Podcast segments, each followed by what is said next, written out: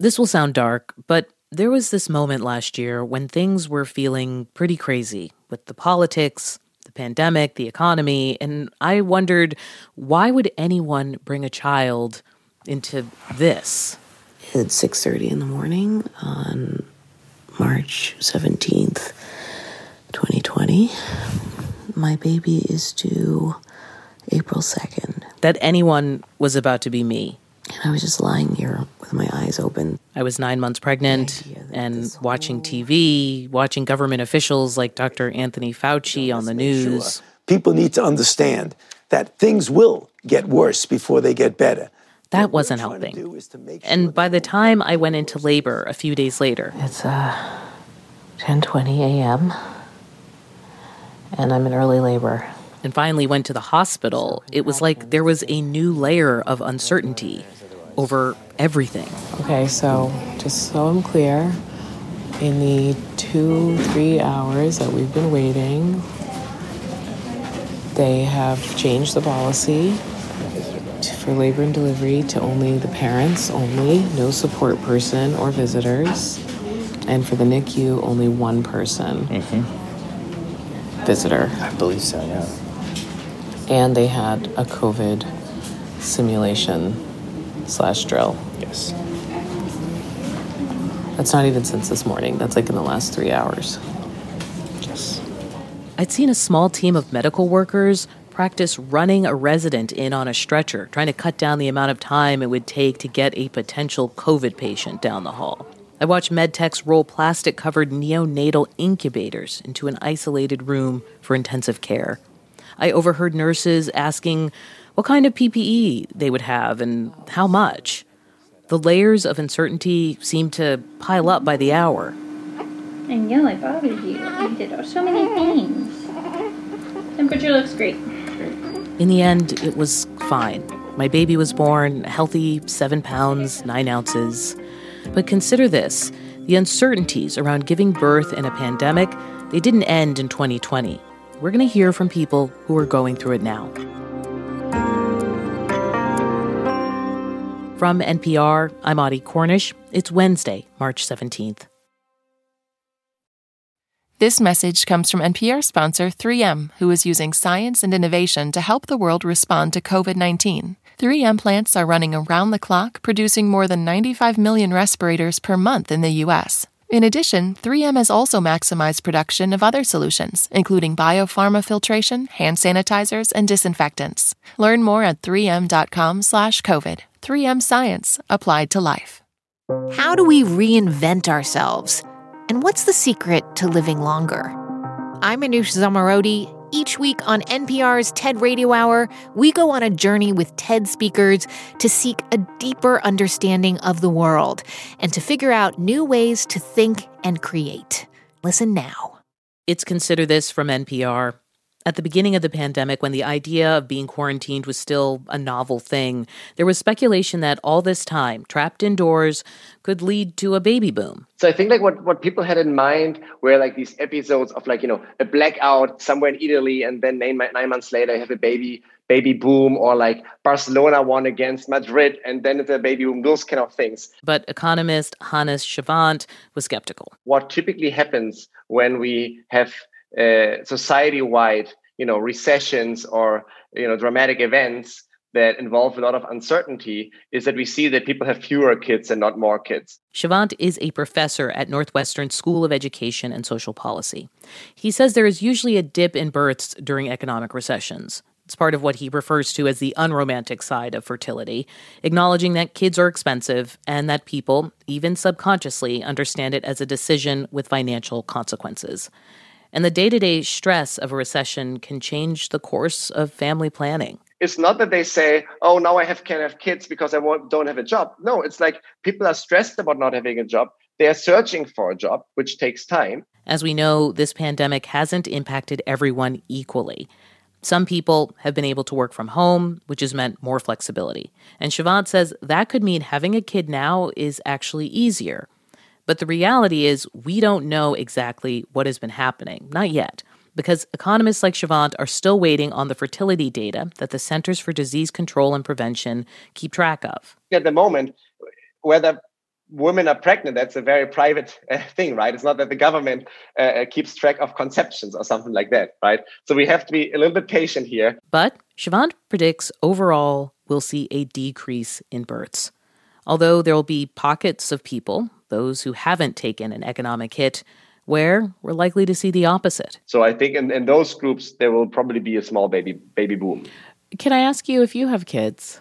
So actually, uh, we have a four month old, which means we contribute uh, to, to, to fertility during the pandemic. But also, if you do the math, he was conceived um, before the pandemic. So, you know. Congratulations. Thank you. Thank you very much. So, you, you won't be in the data you'll be looking for. exactly, not really. Hanne Schwandt, professor at Northwestern's School of Education and Social Policy.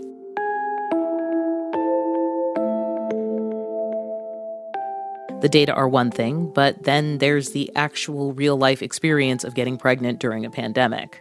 I definitely paused. I, I, put it off for several more months than we initially anticipated. Irene Mathieu is a pediatrician in Charlottesville, Virginia. She's also 26 weeks pregnant with her first child. She and her husband had planned for 2020 to be their year for a while. When we got to the fall, I felt a little bit more comfortable about understanding my personal risk level you think you're a regular pregnant person with no risk factors, and all of a sudden you as a group are considered a high risk population. Elizabeth Baron, a mental health counselor in New York City, was pregnant at the start of the pandemic, and she had her first baby at the end of March 2020. The decision making fatigue and the uh, importance of keeping everyone safe, balancing also the desire to share this newborn baby and this experience, I think is a really, really, really difficult process. And Baron says New York City felt really lonely and scary in those early days, with the streets eerily empty. Ashley Falcon moved from the city to Florida around that time. She's a fashion stylist who's now seven months pregnant. When we drove out of the city, I was in tears. It was just empty. You wouldn't see a human. It was, I mean, it was really, really insane. I got these three women together to talk about what pregnancy has been like during this time the isolation, the decisions that they've been faced with that no one could have anticipated, not the least of which has been the COVID vaccine. We know pregnant women have a higher risk of becoming severely ill from the virus, but there's also uncertainty about how the vaccine could affect people who are pregnant and their babies. I asked Irene Mathieu, a pediatrician, why she decided to get it. You know, it was a really tough decision. I spent several weeks thinking really carefully about this, talking to friends and family, and really reaching out to other healthcare providers, some of whom were also pregnant. And ultimately, for me, it was a risk benefit analysis, like we do in medicine all the time.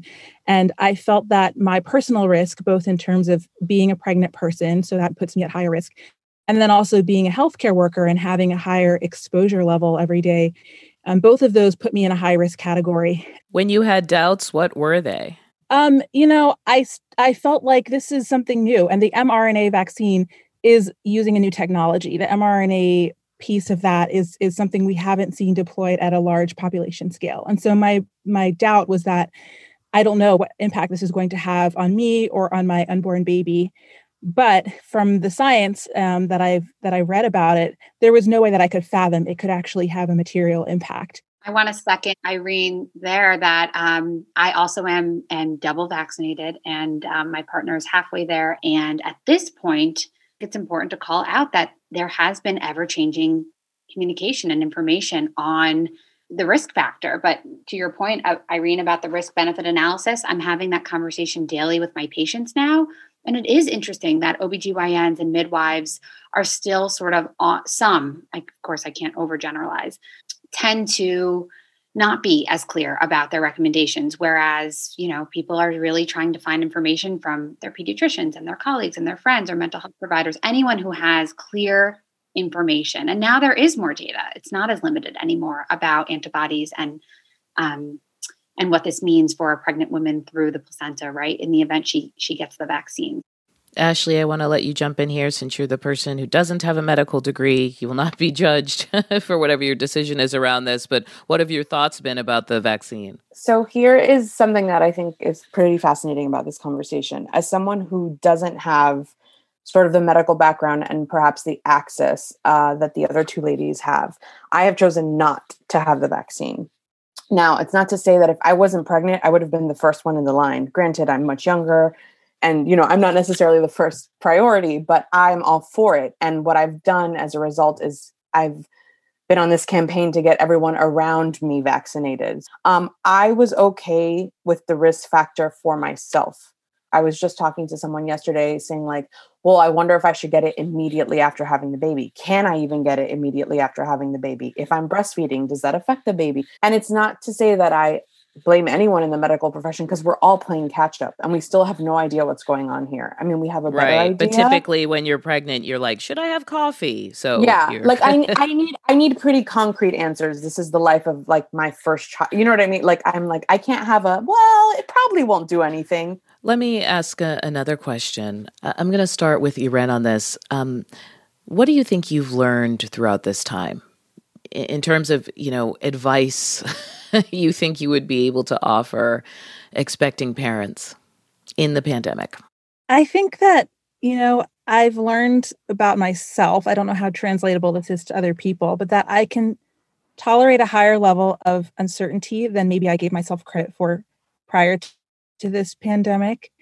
In terms of advice to other parents, it's hard to say because this is my first child. So I don't know what it's like to actually have a kid and have gone through the kind of year that we had. But I would say, in general, whether you're a pregnant person or a parent, be kind to yourself, be gentle to yourself, and don't be too hard on yourself. I think as a tend as a culture we have a tendency to be very judgmental and say that this is the right way to do things and this is the wrong way and i think what this pandemic has shown us which ashley so eloquently pointed out is that when you have a situation where there's constantly changing data and new information, and really there isn't a hard and fast correct answer, um, it's okay to just let people make the decision that feels the best for them and feels the safest for them.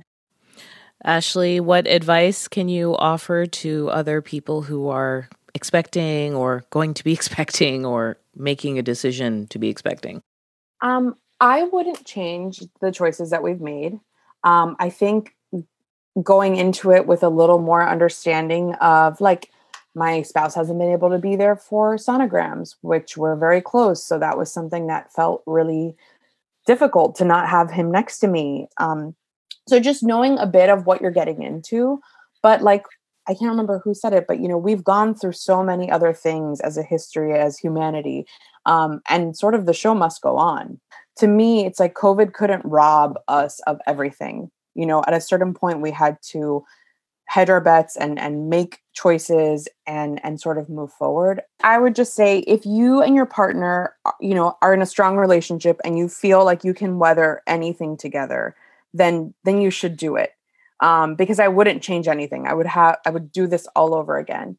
Um, but i think you just have to really actively talk to each other about how you're feeling and and what those appointments would be like on your own and and just really kind of knowing what you're getting into a bit more. And uh, i want to bring in elizabeth here uh, our you're a mental health counselor that's why i have you last. And you and you've already had your baby. Um, so what's your advice? I cannot tell you how often I'm speaking daily with patients about what it means to be a good enough mom right now and to not have a perfectly clean house and to not put out a cheese platter when a when a caregiver comes to help, right? Just these feelings of it has to be good enough. But what I wanted to share about my birth story and what I've learned, and then my advice is I think my birth story um, and this experience of being a pregnant and postpartum mom represents my personal sort of bravery and suffering all at the same time. So I'll use a personal anecdote here. Um, during my birth experience, I had to keep telling myself, I am strong, I am brave, and I miss my husband at the same time, right? I'm excited to meet this baby, and I'm terrified and angry about COVID. So today I feel both grateful and disappointed in many many you know moments during the day when i see something on social media about another baby welcomed with a partner. But i have to make room for both and i want moms new and expecting moms out there to also make space for these two opposing things that can exist at the same time because i think it allows and gives permission to have some self-compassion in moments where you might be feeling guilty um, or might be feeling unable to sort of say hey i'm really struggling That was Elizabeth Baron in New York, Ashley Falcon in Florida, and Irene Mathieu in Virginia. You're listening to Consider This from NPR. I'm Audie Cornish.